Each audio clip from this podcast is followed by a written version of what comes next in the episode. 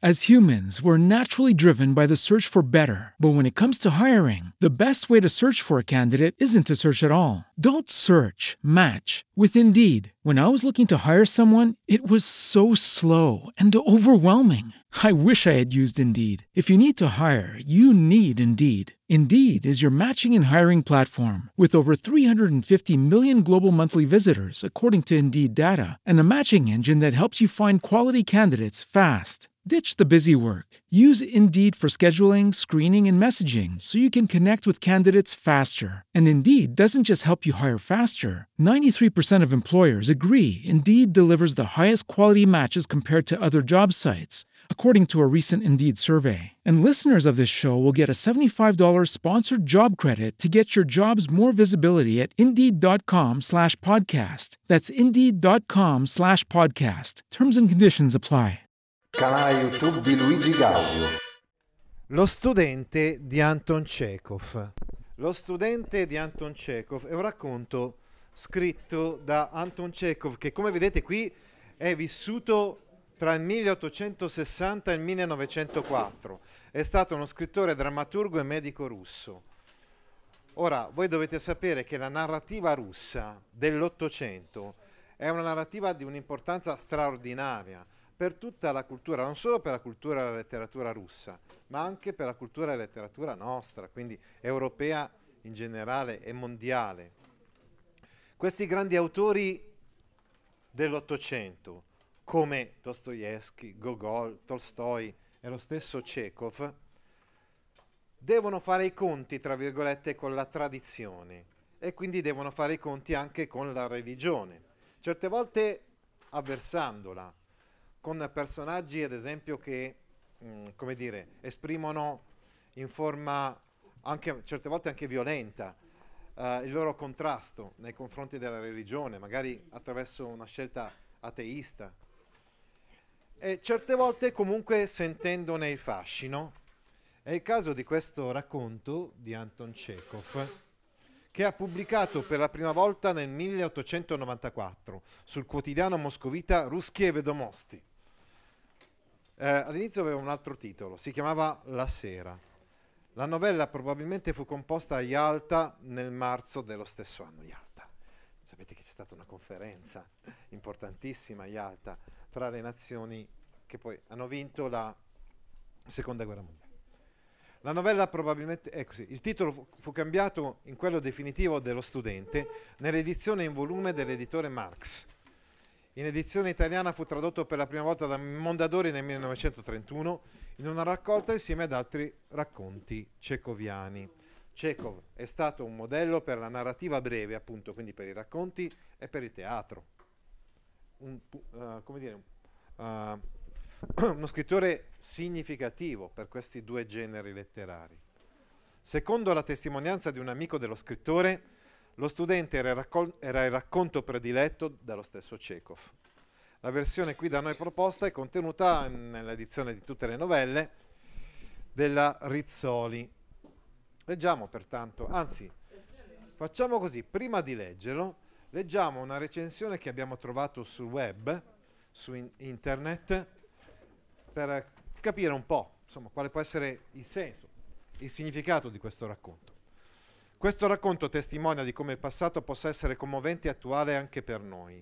C'è nella nostra vita qualcosa che manca e forse proprio dal passato, da una storia avvenuta magari millenni fa, può arrivare la risposta alle nostre aspettative più profonde. In questo caso è un avvenimento religioso, altrimenti potrebbe essere un testo classico a commuoverci, a ridestare in noi l'umano sopito, come è avvenuto ad esempio quando nel periodo dell'umanesimo o del, o del neoclassicismo si recuperavano i classici e si trovava nei classici una sintonia umana profonda. In, è venerdì santo. Il tempo che la mattina era bello, tranquillo, verso sera peggiora. Sembra tornare l'inverno, con un vento freddo penetrante. Ivan Velikopovsky, studente dell'Accademia Spirituale, una specie di seminario, tra virgolette, Tornando a casa dalla caccia, affamato per la giornata di digiuno, pensa che proprio lo stesso vento soffiava ai tempi di Riurik, ai tempi di Ivan il Terribile, eccetera. Ecco, eh, si tratta di grandi e importanti personaggi della storia russa. Riurik era il capo di una tribù scandinava che si spostò nell'Ottocento, 800 non inteso come 1800, cioè l'Ottocento proprio, il IX secolo d.C., a sud-est della Scandinavia, pertanto si diresse appunto verso la Russia conquistando territori e instaurando la prima dinastia regnante in Russia. Ivan il Terribile sarebbe Ivan IV, che sta, era un re, che è stato nominato per la prima volta zar. Zar è una parola che più o meno in russo vuol dire imperatore, tant'è vero che la traduzione del latino Cesar, Czar. Cesare. Esatto, sì, Ave Cesare è una canzone in cui si spiega che, esatto, la parola Cesare in tedesco si, eh, si traduce Kaiser e in russo zar. Ivan il Terribile è stato il primo zar della storia della Russia. Come nome è derivato da, da zar. E zar che è derivato da Cesare. Contrario. Siccome gli imperatori romani poi si chiamavano i Cesari, no? E Cesare era considerato praticamente il primo di loro, no? Comunque di questo poi parleremo, parlerete quando farete storia romana. Ecco allora che anche altri popoli, quando hanno creato degli imperi, hanno chiamato il reggente di questo impero un Cesare, Kaiser in tedesco e zar in, russ- in russo. Il primo zar, nominato zar nel 1561, fu appunto Ivan IV il Terribile. Ai tempi di Pietro, Pietro sarebbe Pietro il Grande, detto così, Pietro I Romanov. Romanov è una dinastia di zar che si è succeduta in Russia. È un vero e proprio eroe nazionale, eh, perché era un imperatore illuminato nel Settecento, quindi eh, in base alle teorie dell'illuminismo. Eh, portò alcuni diritti civili anche in alcune sue mh, decisioni. Ecco, era proprio lo stesso vento che soffiava ai tempi antichi, insomma, no? E che a quei tempi ci doveva proprio essere la stessa povertà spietata, la fame, gli stessi tetti di paglia bucati, ignoranza, angoscia, lo stesso deserto intorno, buio, senso di, os- di oppressione. Tutti, quest- tutti, questi orrori c'erano, ci sono e ci saranno. E anche quando saranno passati altri mille anni, la vita non sarà migliore. Oppresso da queste tetre considerazioni, Dice questo professore che si chiama Clemia Cerbi, il protagonista di questo racconto, questo studente, si ferma a scambiare qualche parola con le due vedove, Vassilisa e, e la figlia, presso il loro orto e si riscalda un poco al falò che hanno acceso. Le circostanze, il venerdì santo, la notte buia e fredda, il falò, gli richiamano alla mente che proprio in una notte come quella, una notte angosciosa, l'Apostolo Pietro si scaldava un falò.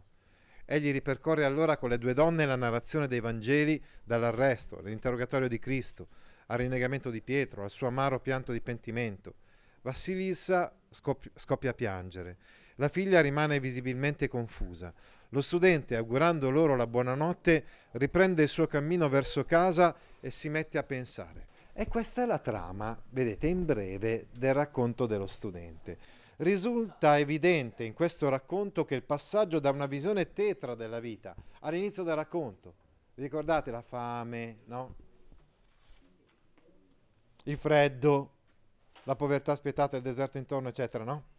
Ha una profondamente piena di senso, è prodotto dal cambiamento del punto di vista del protagonista. Cambia il punto di vista dello studente sulla realtà gli orrori antichi e attuali della vita, il freddo, dicevamo, la povertà spietata, il deserto intorno, eccetera, sono dati reali, sono innegabili, che, si, che non si possono trascurare, sono destinati a durare forse per sempre, ma altrettanto reale è la catena ininterrotta di avvenimenti che lega tutti gli uomini a San Pietro, ai fatti della Pasqua.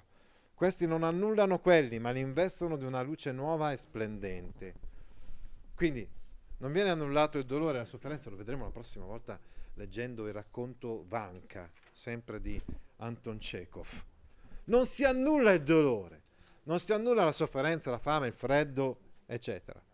Però c'è, come dicevamo in questi scrittori, anche in Anton Chekhov, una sorta come di nostalgia o come di mh, fascino, tra virgolette, fascino che deriva da questa dottrina che, ripeto, in tanti altri testi, magari dello stesso Chekhov, non solo, viene anche messa in discussione, ma che qui rivela una sua attualità.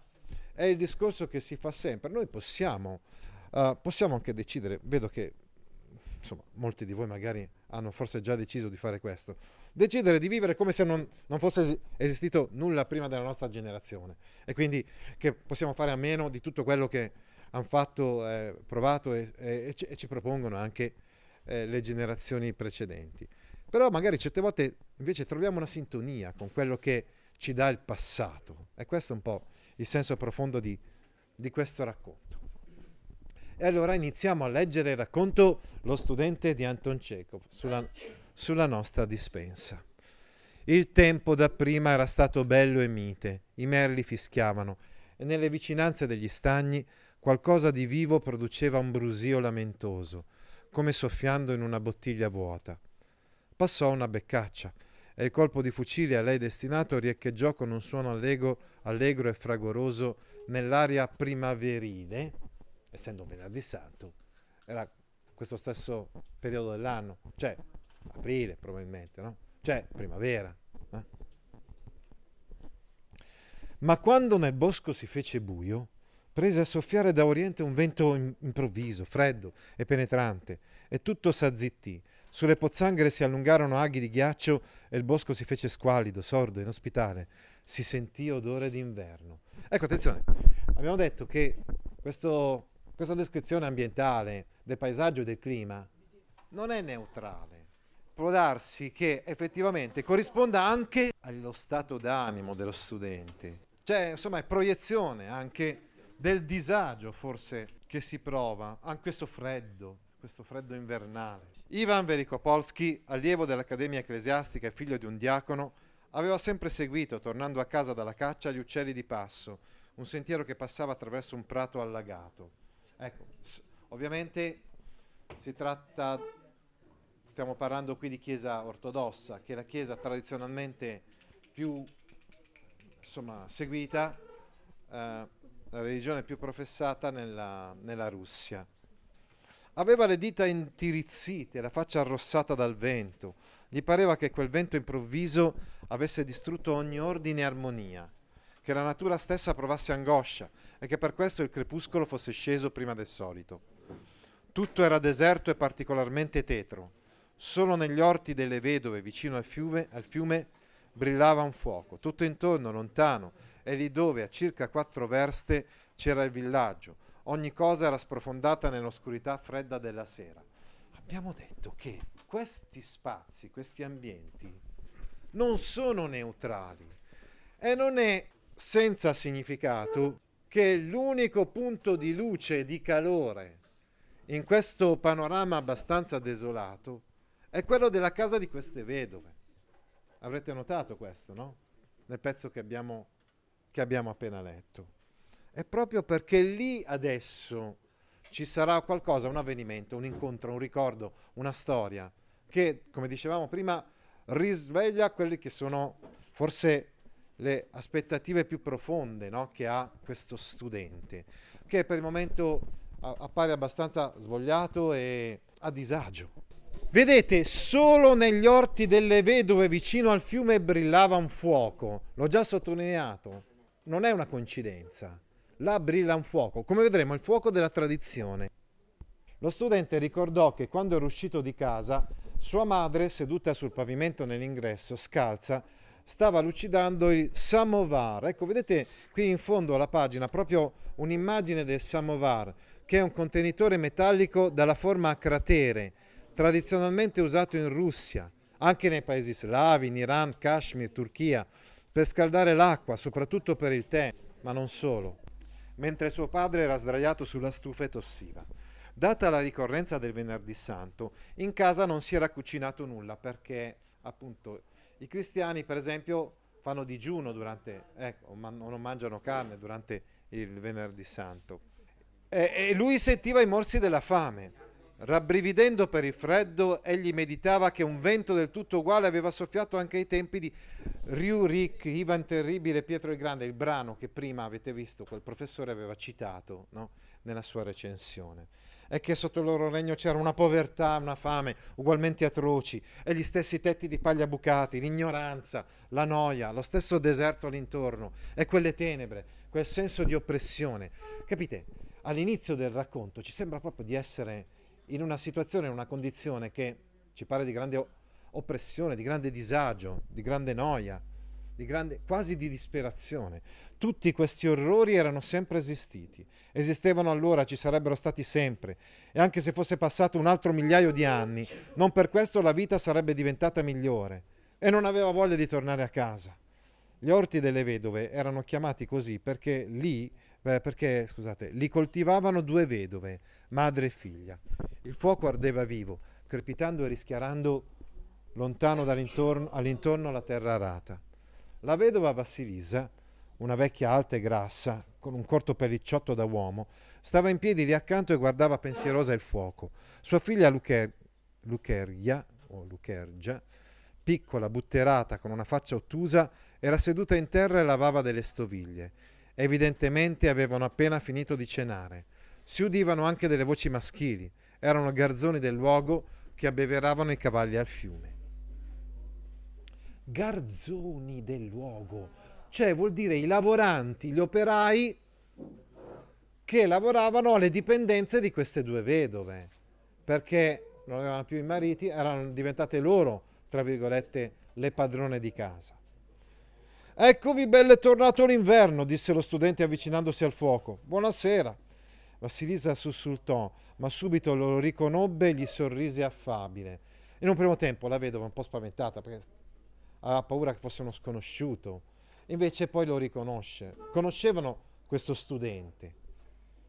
Non ti avevo riconosciuto, che Dio t'assista, disse, sarai ricco. Si misero a parlare. Vassilissa, una donna esperta, che un tempo aveva servito in casa di signori come Balia e poi come bambinaia, si esprimeva con finezza, un sorriso dolce e posato non lasciava mai il suo viso. Sua figlia Lucheria, invece, donnetta di campagna che il marito aveva sempre maltrattato, guardava silenziosa lo, stru- lo studente strizzando gli occhi e aveva un'espressione strana, come una sordomuta. Fu proprio in una notte come questa che l'Apostolo Pietro si scaldò com- come noi al fuoco, disse lo studente allungando le mani verso la fiamma. Si vede che anche allora faceva freddo. Ah, che notte terribile fu quella, nonnina. Una notte interminabile e triste. Poi, scrutando il buio all'intorno, scosse nervoso la testa e domandò: Sarai stata, credo, ai dodici Vangeli? Ci sono stata, rispose Vassilissa. Ma penso che sia una chiesa, magari, una funzione, non so, liturgica, cui ha partecipato uh, magari la vedova, abbiamo detto che adesso è, è sera, insomma, inoltrata, hanno già cenato. Se rammenti, durante l'ultima cena, Pietro disse a Gesù, e adesso lo studente incomincia a raccontare. Con te sono pronto ad andare in prigione alla morte, ma il Signore gli rispose, Pietro, io ti dico che oggi, prima che il gallo canti, per tre volte tu negherai di conoscermi. Dopo la cena, Gesù fu preso nell'orto da un'angoscia mortale, si mise a pregare, e il povero Pietro, con l'anima accasciata, spossato, con le palpebre abbas- appesantite, non riusciva in alcun modo a vincere il sonno. Si addormentò. Poi tu l'hai sentito, Giuda, quella stessa notte baciò Gesù e lo consegnò nelle mani dei carnefici.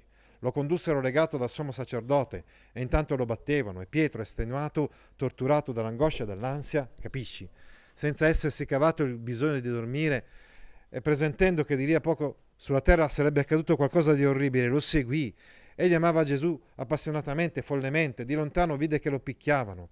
Luchergia mise da parte i cucchiai e fissò lo sguardo immobile sullo studente. Cioè lo studente sta raccontando questa storia in un modo evidentemente talmente appassionato che persino lei, la, quella giovane Lucheria, lascia perdere quello che stava facendo. Giunsero dal sommo sacerdote seguito a quello e si misero a interrogare Gesù. Nel frattempo i servi accesero un fuoco in mezzo al cortile perché faceva freddo, si riscaldarono. Con loro, accanto al fuoco, c'era Pietro, anche lui si riscaldava, come me adesso. Una donna, vedendolo, disse, anche costui era con Gesù. E ciò significava che anche lui doveva essere sottoposto a interrogatorio. E tutti i servi che si trovavano accanto al fuoco dovettero guardarlo con aria sospettosa e severa. perché egli si turbò e disse, io non lo conosco. Di lì a poco qualcun altro riconobbe in lui uno dei discepoli di, di, di Gesù e disse, anche tu sei uno di loro. Ma lui negò di nuovo e per la terza volta qualcuno si rivolse a lui. Non sei forse tu che oggi ho visto con lui nell'orto? Egli negò per la terza volta e subito dopo il gallo cantò e Pietro, avendo scorto di lontano Gesù, si ricordò delle parole che gli aveva dette alla cena, si ricordò, tornò in sé, uscì dal cortile, pianse amaramente. Nel Vangelo è detto, e andatosene via, pianse amaramente. Mi immagino un giardino silenzioso, buio, buio, e nel silenzio si odono a malapena i sordi singhiozzi. Qualcuno di voi giustamente stava notando che quello che sta raccontando lo studente alle due donne non è nient'altro se non la storia della passione di Cristo, dice tu dice rivolgendosi alla vedova, l'hai sentita questa storia? Adesso però lui la racconta in un modo tale per cui loro non rimangono indifferenti. Lo studente sospirò e rimase silenzioso, pensieroso. Vassilisa a un tratto prese a singhiozzare, delle grosse lacrime le corsero copiose per le guance e si riparò il viso dalla luce del fuoco con il braccio come se si vergognasse delle sue lacrime. Cioè, lei ascoltando questa storia si commuove. Ma Lucheria, continuando a fissare lo studente, arrossì e assunse un'espressione di pena e di sforzo, come una persona che cerchi di reprimere un forte dolore.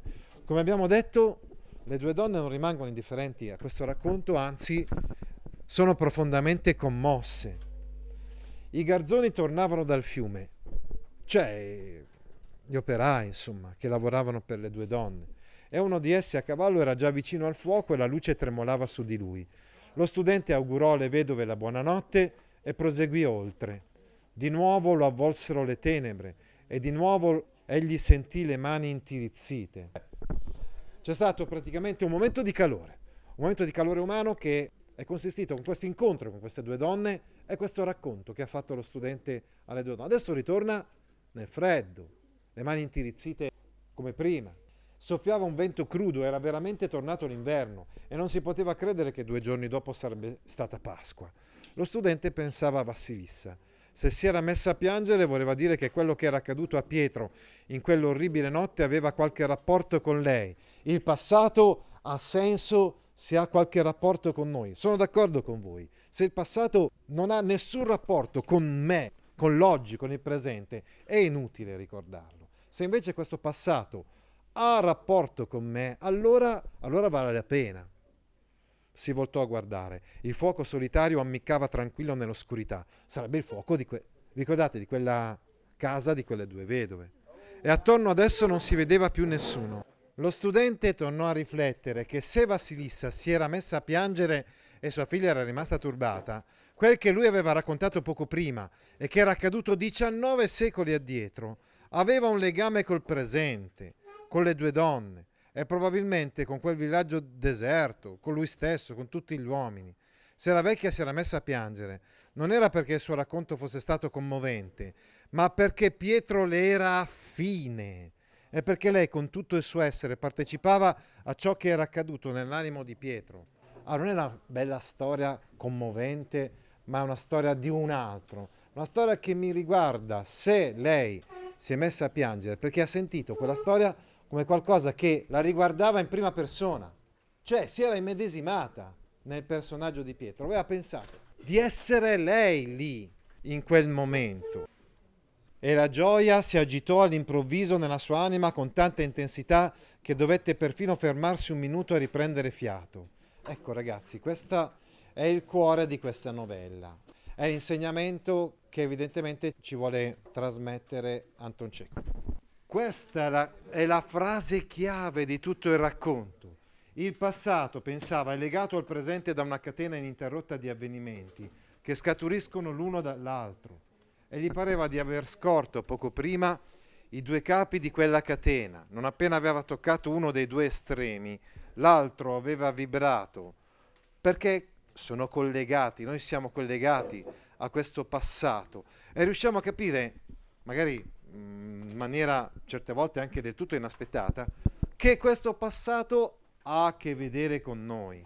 E mentre attraversava il fiume sulla chiatta e poi mentre saliva la collina, guardando verso il villaggio natio e verso occidente, pensava che la stessa verità e la stessa bellezza che guidavano la vita degli uomini nell'orto degli ulivi e nel cortile del sommo sacerdote erano continuate senza interruzione fino a quel giorno e sicuramente avevano sempre costituito la parte essenziale della vita degli uomini e in generale della terra qua giù. E un senso di giovinezza, di salute e di forza, aveva solo 22 anni, e l'attesa inesprimibilmente dolce di una felicità sconosciuta e misteriosa si impadronirono a poco a poco di lui. E la vita gli sembrò affascinante, magnifica e colma di un alto significato. Io spero solamente, ragazzi, che voi possiate trovare eh, e fare un'esperienza simile a quella che ha fatto questo, questo studente, che vi faccia rendere la vostra vita piena di significato. Di un significato alto però, eh? cioè di un significato profondo. Altri video didattici su attuttascuola.it As humans, we're naturally driven by the search for better. But when it comes to hiring, the best way to search for a candidate isn't to search at all. Don't search, match with Indeed. When I was looking to hire someone, it was so slow and overwhelming. I wish I had used Indeed. If you need to hire, you need Indeed. Indeed is your matching and hiring platform with over 350 million global monthly visitors, according to Indeed data, and a matching engine that helps you find quality candidates fast. Ditch the busy work. Use Indeed for scheduling, screening, and messaging so you can connect with candidates faster. And Indeed doesn't just help you hire faster. 93% of employers agree Indeed delivers the highest quality matches compared to other job sites, according to a recent Indeed survey. And listeners of this show will get a $75 sponsored job credit to get your jobs more visibility at Indeed.com slash podcast. That's Indeed.com slash podcast. Terms and conditions apply.